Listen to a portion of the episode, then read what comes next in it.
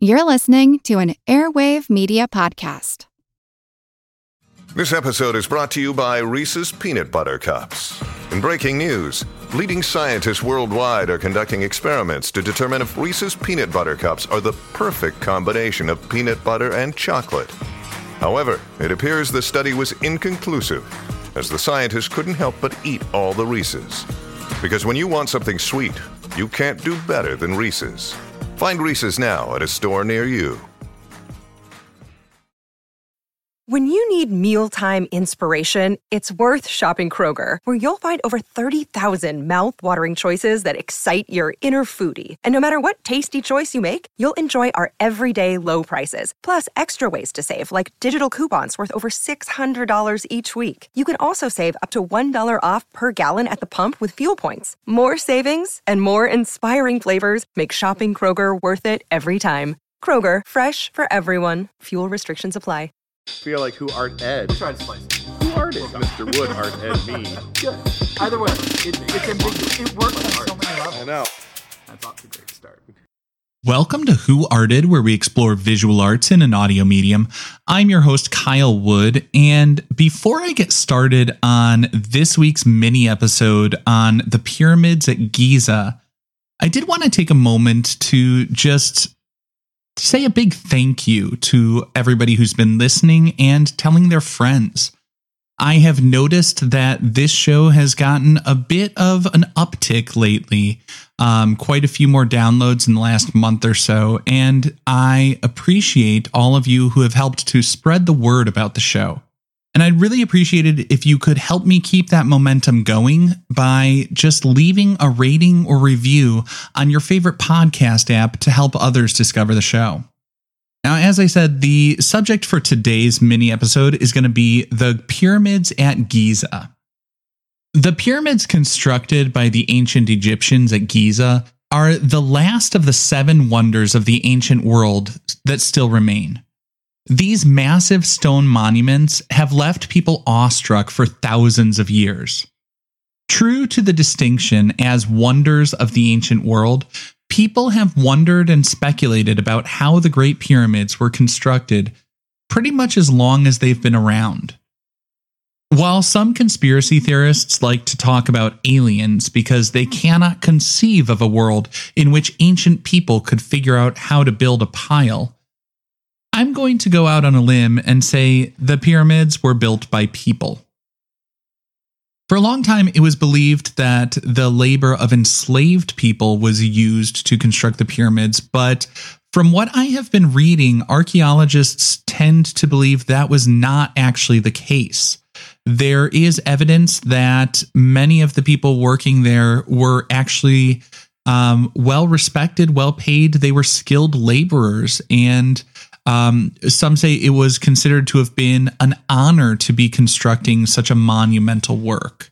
So it may have been a sought after position to be building the pyramids.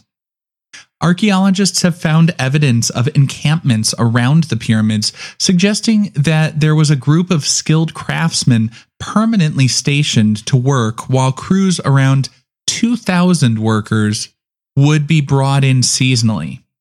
Wet silt would essentially lubricate the path, making it smoother and easier for the men to move the two and a half ton blocks from the quarry to the construction site. Archaeologists believe that groups of 20 would pull each stone, and around 300 stone blocks could be transported from the quarry to the pyramid each day. Even with a large crew, that's a lot of work. So, why do all that? The pyramids were burial sites for the pharaohs. The entire form is based on the sun. Ancient Egyptian mythology stated that the first pharaoh was Ra, the sun god. The pharaohs were descendants of Ra, and after they died, they would go up into the sky walking on the sun's rays. The earliest pyramids were step pyramids, literally stairs leading up into the sky. At the time of the construction, the Great Pyramids were covered in a smooth casing of polished limestone so they would reflect the sun's light and shine in the desert, making them visible from miles away. The Pyramid of Khufu was built around 2500 BCE, and it was the tallest man made structure in the world at the time. It held on to that distinction, remaining the tallest man made structure for over 3,000 years until 1311 when the Lincoln Cathedral was built. I have to imagine the pyramids gleaming in the desert sun would have been quite the awe inspiring sight in their prime. Of course, over the years, people pried the limestone off for use in other construction projects. While we typically see photographs of the pyramids surrounded by desert sands, if the photographer snapped a photo from the other side, we would see the pyramids next to a vast metropolis. Cairo is home to around 20 million people. It's one of the biggest urban centers in Africa, so the ancient wonders sit next to modern conveniences. If you want to go see the pyramids at Giza in the morning, you can stop off at Pizza Hut for lunch. It's an interesting juxtaposition that forces people to confront the tension between progress and preservation. The pyramids are a UNESCO World Heritage Site, but preservation efforts have required rerouting planned highways and other efforts that lead some to question the degree to which those living today must be inconvenienced to preserve monuments to those who died thousands of years ago. Interestingly, as they were constructed as a giant burial chamber, this is kind of the problem that has been with the pyramids from their creation. I mean, thousands of workers, the living, were spending years, decades working to create something for the pharaoh when he died. It said that it would cost about a billion dollars to build a pyramid. And that's not even including the vast treasures that were buried inside with the pharaohs. On some level, it feels painful to dedicate so much effort and so many resources to people who wouldn't be around to enjoy them. At the same time, these monuments are a World Heritage Site. It is a major tourist attraction and a boon to the tourism industry in Egypt today. And it was an awe inspiring sight in the time of their creation. The pyramids have been a wonder of the world for several millennia. So I guess that billion dollars is probably a pretty good investment.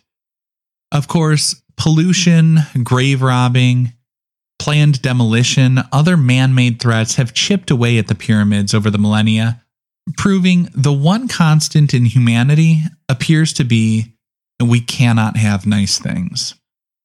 This concludes this week's episode of Who Arted, part of the Airwave Media Podcast Network. If you found this tolerable, please leave a rating or review on your favorite podcast app. You can find images of the work being discussed this week and every week on social media at Who Arted Podcast on Twitter, Instagram, and TikTok, and of course on the website whoartedpodcast.com. Podcast done.